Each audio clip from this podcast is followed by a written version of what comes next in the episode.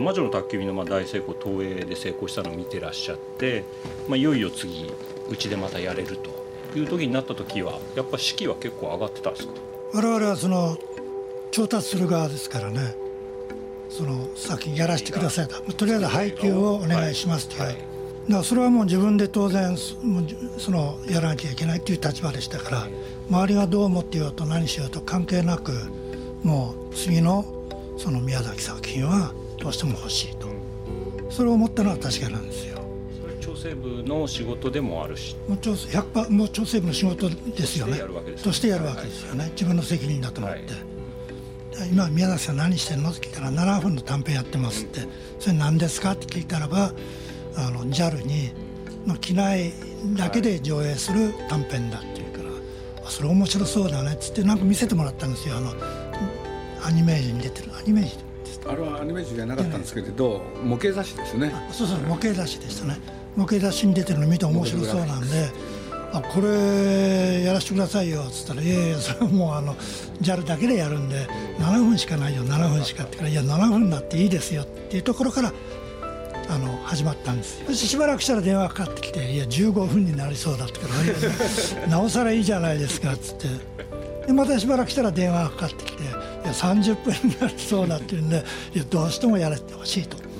いうことを言い続けてきて初めてまあ自分で能動的にジブリ作品に動いた作品がこの「紅の豚」だったんですね。鈴木敏夫のジブリ汗まみれ愛知県愛・地球博記念公園で行われているジブリの大博覧会ナウシカからマーニーまでを記念して先週からお送りしている「ジブリの大博覧会。東宝の歴代宣伝プロデューサーが大いに語る。ジブリ作品に関わってきた元宣伝プロデューサーが語る当時のマル秘エピソード。出席者は東宝相談役の高井秀幸さん。取締役の市川みなみさん。宣伝部長の伊勢新平さん。東京現像所代表取締役社長の矢部勝さん。日本テレビゼネラルプロデューサーの奥田誠二さん。そして鈴木さん。司会はフリーライターの柳橋寛さんです。今週はこんなお話から。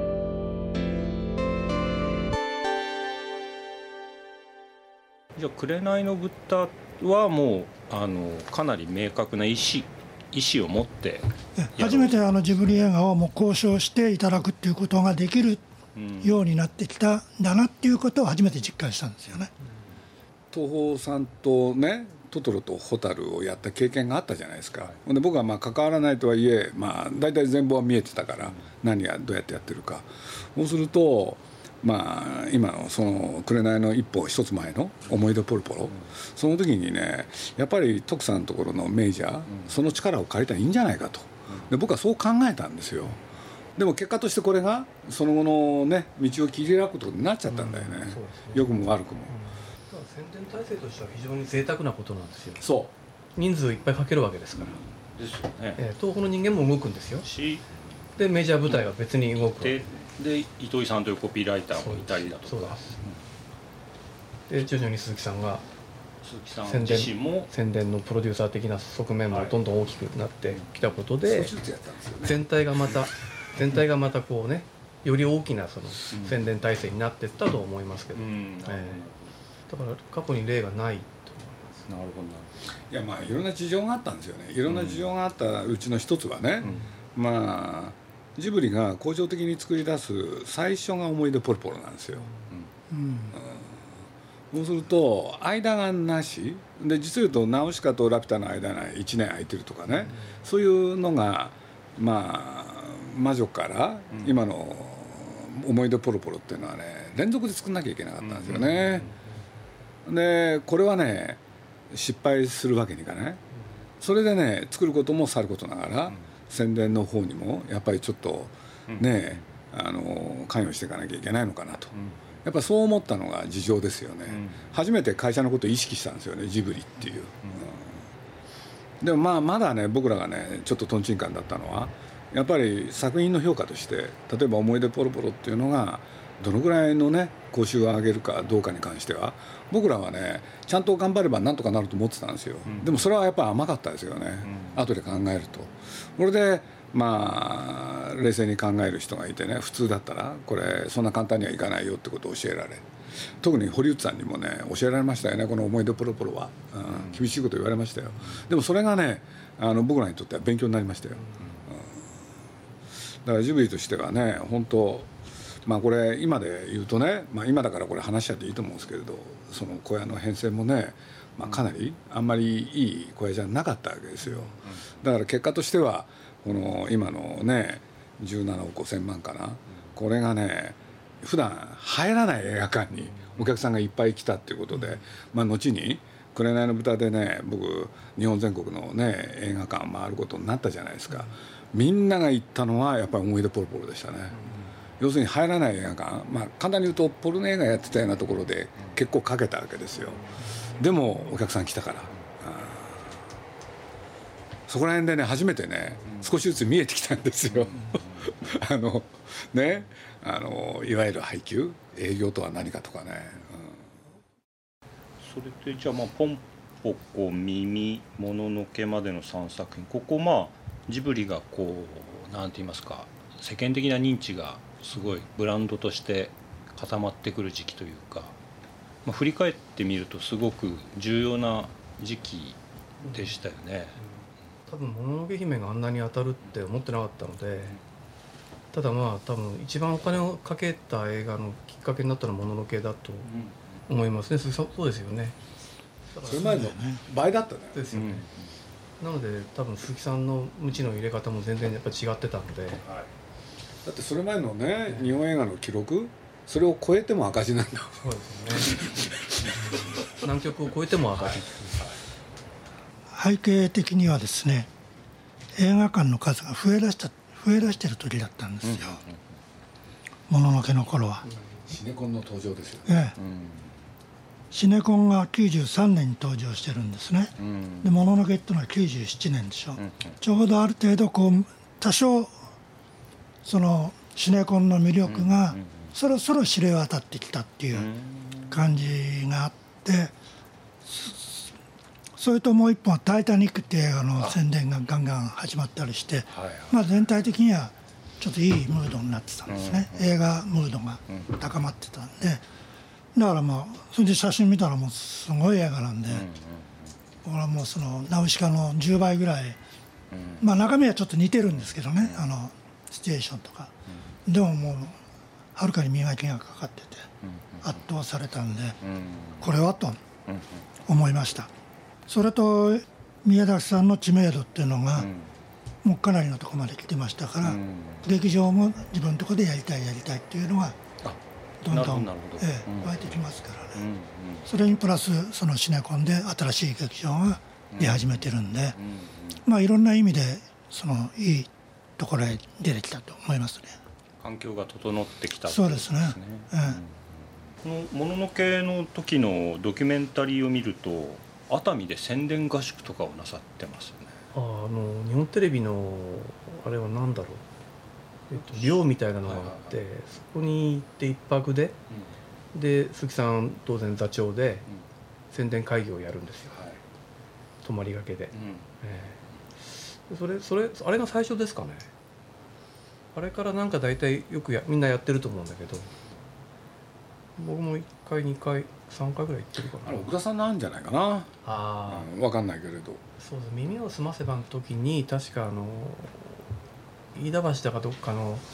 あのクイズの甲子園があるじゃないですか、うん、日本テレビがやってる。あの学生たちの宿舎になってるような宿に一泊で簡易合宿やったことがあるんですよ。であの延長線上でもののけの時は熱海に行こうになったような気がしますね。だから奥田さんが温度取ってるかもしれない、で会議の後飲んだり食ったりもするわけじゃないですから。それは僕すごくいいことだなと思って、関わる人たちが多いだけに、まあ、日本テレビのチームもいるし、出資者もいるし。みんなとにかく鈴木さんに指名されて全員発言するんですよその会議は。だからやっぱりああいうのもなかなかないしね、でメジャーの連中なんてもう全然遠慮せずにもう悪いことも何度も言いますからああいう言いたい放題の会議ができたっていうのはすごく良かったと思うしあの何が採用されれば最終的に決まりますけどね。でも自分が見た感想から始まってあの宣伝の方針に対する意見とか何でも言える会議なので、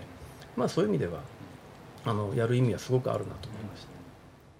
市川さんその担当を任された時っていうのは、まあ、すでにまあブームが起きた後でこの大プロジェクトを引き受けるのかみたいな部分はあったんですか？でもあの物のけが当たりすぎたんで、はい、あれは講習192そうでしたっけ、もののけだけが特別で、うん、さっき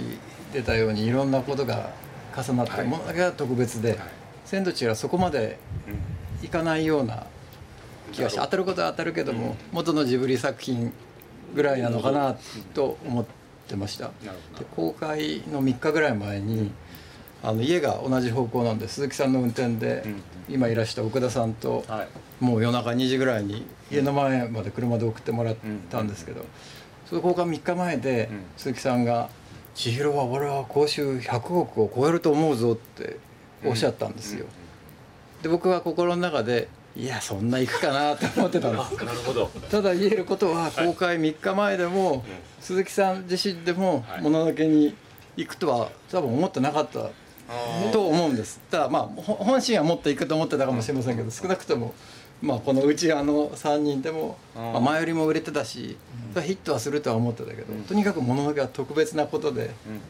そこまでではないかなと思ってましたけど、あれよあれよという間にまあその3倍の興行収入になったんですけど、あの映画が7月公開であの、まあ、3月ぐらい3月にあの鈴木さんのお宅に呼ばれて、まあ、大事な話があるっていう、でその時はまあ制作が遅れてましたよね、もう遅れてるんで宮崎監督コンテがなかなか上がってこなくて、つまり宣伝を前の年の夏から始めていくんですけど、先が分からずにはいはいはいあの宣伝の最初の特報とかを作り始めていて、で3月にようやくまあ最後まで絵コンテが行って、で前方が見えた時に鈴木さんに呼ばれて、でなんかみかんを食べながら話してたんですけど、そしたらまああの鈴木さんはこの作品ではあの顔なしを売るっていうことをおっしゃって、で、まあ、普通で言えば我々だけで宣伝をやってると、まああれは千尋と白の物語で最後2人が空を飛びますから、まあ2人のまあラブストーリーがありながら冒険探だっていう。あの話で売るところを、まあ鈴木さんまあ顔なしを売ろうと、それがまあヒット大ヒット、国民的なヒットにする、まあ秘訣になるだろうっていうふうにおっしゃって、なんでかっていうとそれは出来上がった絵コンテの中で、まあ、顔なしを宮崎監督が語ってる時間が長いんだと、まあ、よく宣伝の仕事っていうのは探偵業と同じでその作家が何をするかっていうのを探る仕事でもあるんだっていうふうに鈴木さんおっしゃってましたけど、まあ、今度の宮崎さんはもう顔なしを明らかに描いてると。だから顔なしを売ろうと。いうことになってそこからあと作った予告は顔なし中心なんですよ。普通で言えば主役の千尋とか相手役の白を出したいところなのに、とにかく顔なし顔なしで、新聞広告もだんだん千尋のビジュアルから顔なしのビジュアルに変わってますけど、まあ、えー、そういう方針でやってって。それは何かっていうと鈴木さんの解説によれば、まあ、映画っていうのはストーリーを売るんじゃなくて、哲学を売ることで、そのヒットが大ヒットに変わるんだということでまあそういうもんかなと思いながら、あのやってたらまあノーヒットに、まあなりましたけど、でジブリの宣伝ってまあ「あの千と千尋」始まる時に「これはまあターゲットはどこなんですか?」っつったら「もういやこれはお金かかってんだからあのオールターゲットで売ってよって言われたんですけど、つまりまあ子供に向けただけの宣伝をずっとしてなかったわけですねもののけの時もその前も。でまあ千尋はまあそれが爆発したように思いますけど。伊勢さんが鈴木さんのやってる作業を見てすごく感心してたとライカリールを100回ぐらい見直してコンテを見直して全部セリフを気になるの書き出してっていうのを伊勢さんが全部観察してくれてあ鈴木さんはこうやってコピーを作りこうやって映画の宣伝を考えてたんですねっていうのをこう客観的にこう分析してくれたっていうふうにおっしゃってました。ともすると当事者にならないで観察者だもん、うん、だからまあ見事にこの3人ってね、うん、そういう意味ではまあ他にもいろんな宣伝プロデューサーいたけれど、やっぱりジブリを支えてくれた重大な3人だから、うん、それは本当にそう思います心の底から。あのアニメーションの宣伝ってしたことなかったんですよ。はいはい、であのまあ「もののけ姫千と千尋」のね皆さんの活躍ぶりはもちろん、うん、あのちらちら見てたんですけど、うん、やっぱり人事なんですよね。うん、であのアニメーションって何なのかってことをまず教えてくれたのが鈴木さんで,、で鈴木さん流のその宣伝っていうか、多分僕は僕が入った時に一番最初に感じたのは、もうこのスタジオジブリのこの宣伝っていうのかな,、なんかもう固まってたんですね。真ん中にドーンと鈴木さんがいて、はい、えー、電通の行動のタイアップがいて、はいはい、奥田さんがいて。えー、パブリシティの方はメジャーがいて、うん、なんかねこれがねなんかだんだんこう塊になってってそこにこうひょこっとこういったって感じがまずしたんですね。嫌だったね、うん、で？やっぱり、ね、嫌なんですよ。よくご存知で。できてるチームに入ってそう。僕あの中学校の時忘れもしない赤尾の豆炭の時に赤尾のなんかこうななんだっけななんかこう同じようなシーズンの中で一番最初のページを読んだ時に出てきた英語っていうのがあって、出来上がったチームの中に入るものほど大変なことはないという英文だったんですよ。例文があったんです。例文が思い出したんですそれ思い出したんですよ。でなんかねこれ僕のもう一つのなんか座右の銘みたいになっててこう、出来上がったチームに入っていくってのは、ね、結構大変なんですよね、はい、なるほど。なんで多分もうそのもののけがあって、まあ、千尋があってってとこである一つの完成形を見てたんじゃないですかねもしかしたら。それでそこの中に入ってった、えー、でね何をやったかって言ったら猫の恩返し、うん、ギブリスエピソード2。はいこれ日本立てなんですよ、はいはいはい、だから一体どっからこれ 手をつけてったらいいのかさっぱりわからない、で特にあの僕あの猫飼ってたんで猫大好きなんですよ、それだけはねそうそれだけはね唯一のあれで、なんで野野中さんっていうそのジブリにもいるキャラクターの短編がこの作品についてるんだろうってことからもう理解するのが大変で。で何かの時鈴木さんも教えてくれたんですよ、いろいろ都合があるんだって言って、まあ、だまあそういうことを通して一体どこからこう手あの手をつけてったらいいのかっていうので本当に、ね、多分時間がかかったんです自分なりに。でただあのこの間、えーと、猫の恩返しを久々にテレビで見たんですね、うん、で多分当時で見たよりもすごくもう面白く感じたんですよ。で当時見た印象よりも全然こう面白かったんですね、でああれ？絵が宮崎アニメと違って随分なんか緩いなとか、うんうん、あんまりこうこの辺背景がなんかさらってやってるなといったものを当時感じてたんですけど、うん、久々にまあ所詮テレビの画面なんですけど見たら、いやでもやっぱり今今見ても面白いってものはあの当時作ってたんだなと、うん、でそこに今携わってたんだなっていうのを改めてねいや感謝したんですよね見えた時にね。まあ以前に言われたのはね普通だったらってことよく使ってたの、はい、言葉として。うんそうすると猫の恩返しなんか普通だったら、東宝が普通にやればポスター、ね、手前に猫がいっぱいいてそこに春ちゃん立ってるんですよ、ああ参考になったね、全部逆をやるんですよ。で ついでに言うのよ、はい、ついでに。でもそれやったら20億ですよね自分なりに鈴木さんをこう奮い立たせたのかもしれませんね。なんかこう自分で考えること考えようがないだってね僕にとってはね人間って一人で何かやろうと思ったって限界があるじゃない、はい、そうすると一人でも本気本気になる人、いたらものすごい助かるんですよ、そうするとそれがやっぱり宣伝プロデューサー、特に映画って宣伝プロデューサー大事なわけだから、そんなあれもこれもだって誰にもできないよね、うん、やっぱり一人の人がそうやって頑張ってくれたら、だからまあ実際まあ、誰がだとは言わないけれど、はい、いろんな映画やっていくときに、やっぱり宣伝プロデューサーがすごい頑張ってくれた作品と、うん、で初版の事情でそれができなかった作品とで全然違ってくる、はいはい。うん、ということは言えるような気がしますよね。で何によってその気になってくれるかっていうのは本当ここに違うもん。うん、あの宣伝は先プロの人が言ってね杉さんが言ってね、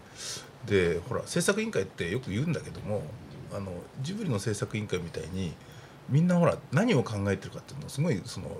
えっと、共通認識としてちゃんと共有してるじゃないですか。うん、でなんで共有してるかっていうと合宿やったりなんか他の委員会ではあんまり見られないその、大会系なところもちょっとあったでしょ、それはさっき話に出ましてね、企画したのは奥田さんだってことになったんですけどね。だってみんなでいいって言ってやったじゃないですかそれは。でだから僕ってことでみんなでそれやってってだからなんかその出てる人ってそのそこで提案されてることをまあほらいろいろ言い言いながらね、えっと、不詳不詳それいいかなっていう人もいるかもしれないし でもなんかやってるうちになんかこうこれやってこうっていうそのはっきりした目的が出てくるっていうのはこれ他の映画であんまないですよね。だからそのさっきおっしゃったそのあの何何をそのその宣伝のねあれを考えてやっていかなくちゃいけないかっていうその考えることをなんか考えなくちゃいけないなってことをね そのそこできっかけにしていくっていうの？あんま普段考えないから勢いでいけとかっていうのって僕は得意だったから、まあ、考えることはよくここで教わったっていうのがねそれあるんだけどもなんかそれは他の映画あんまりないですよ。独特ですよジブリ。多分。だから僕が言いたいのはもちろん3人も頑張ってくれたけれど、うん、他の人たちもみんな主体性発揮してくれたことですよね。あの千と千尋の時なんかはね亡くなって山崎さんとかね。そう。すごかったですよ。すごかったもん。制作委員会で他の普通の映画だと、はい、まあ何ヶ月に一遍会議をして、うん、でそこでこれやりますあれやりますって、はい、め与えやらなきゃいけないことをこなしていくんですけど、うん、ジブリの制作委員会ってまあ「千と千尋」で大体固まってから今までメンバーがみんな変わんないんですよ。電通の福山さんとか博報堂の藤巻さんとか、はい、それでずっと行って作品ごとに表紙をかけられて、鈴木さんにこう洗脳されるんですよ。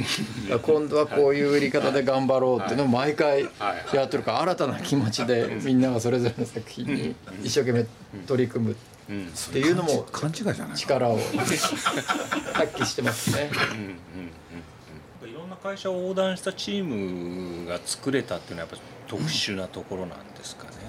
鈴木さんがそれを作チームを作ったお祭りお祭りだと思ってたんですよねやっぱり、うん、一言で制作委員会って言っちゃうんだけども映画によって全然違うから、それはこのジブリの制作委員会っていうのはやっぱ独特ですよね。まあね出資してない人たちまでそうですね。ものすごい数結局電通の福山さんじゃなくて福山さんなんですよ。なるほど。博報堂の何さんさんじゃなくて藤巻さんなんですよ。ででなんか横でみんなつながってるんで、うん、多分なんかこう本当に、さっき誰かが言いかけましたけど文化祭での実行委員会みたいなもんで、うん、なんかそのみんなの意思統一をしていくっていう部分で糸井さんがこの「ナウシカ」の新聞広告の本の中でちょこっと書いてて面白かったのが映画ってその商品がない状態でコピーを作らなきゃいけない、はい、特にジブリの場合最初に作るっていうことで。最初に何もないところからコピーを作ってそのコピーが旗印になってみんなが一つの方向を向いていくなんか未来に向かってパンを投げるっていうふうに糸井さん書いてましたけれども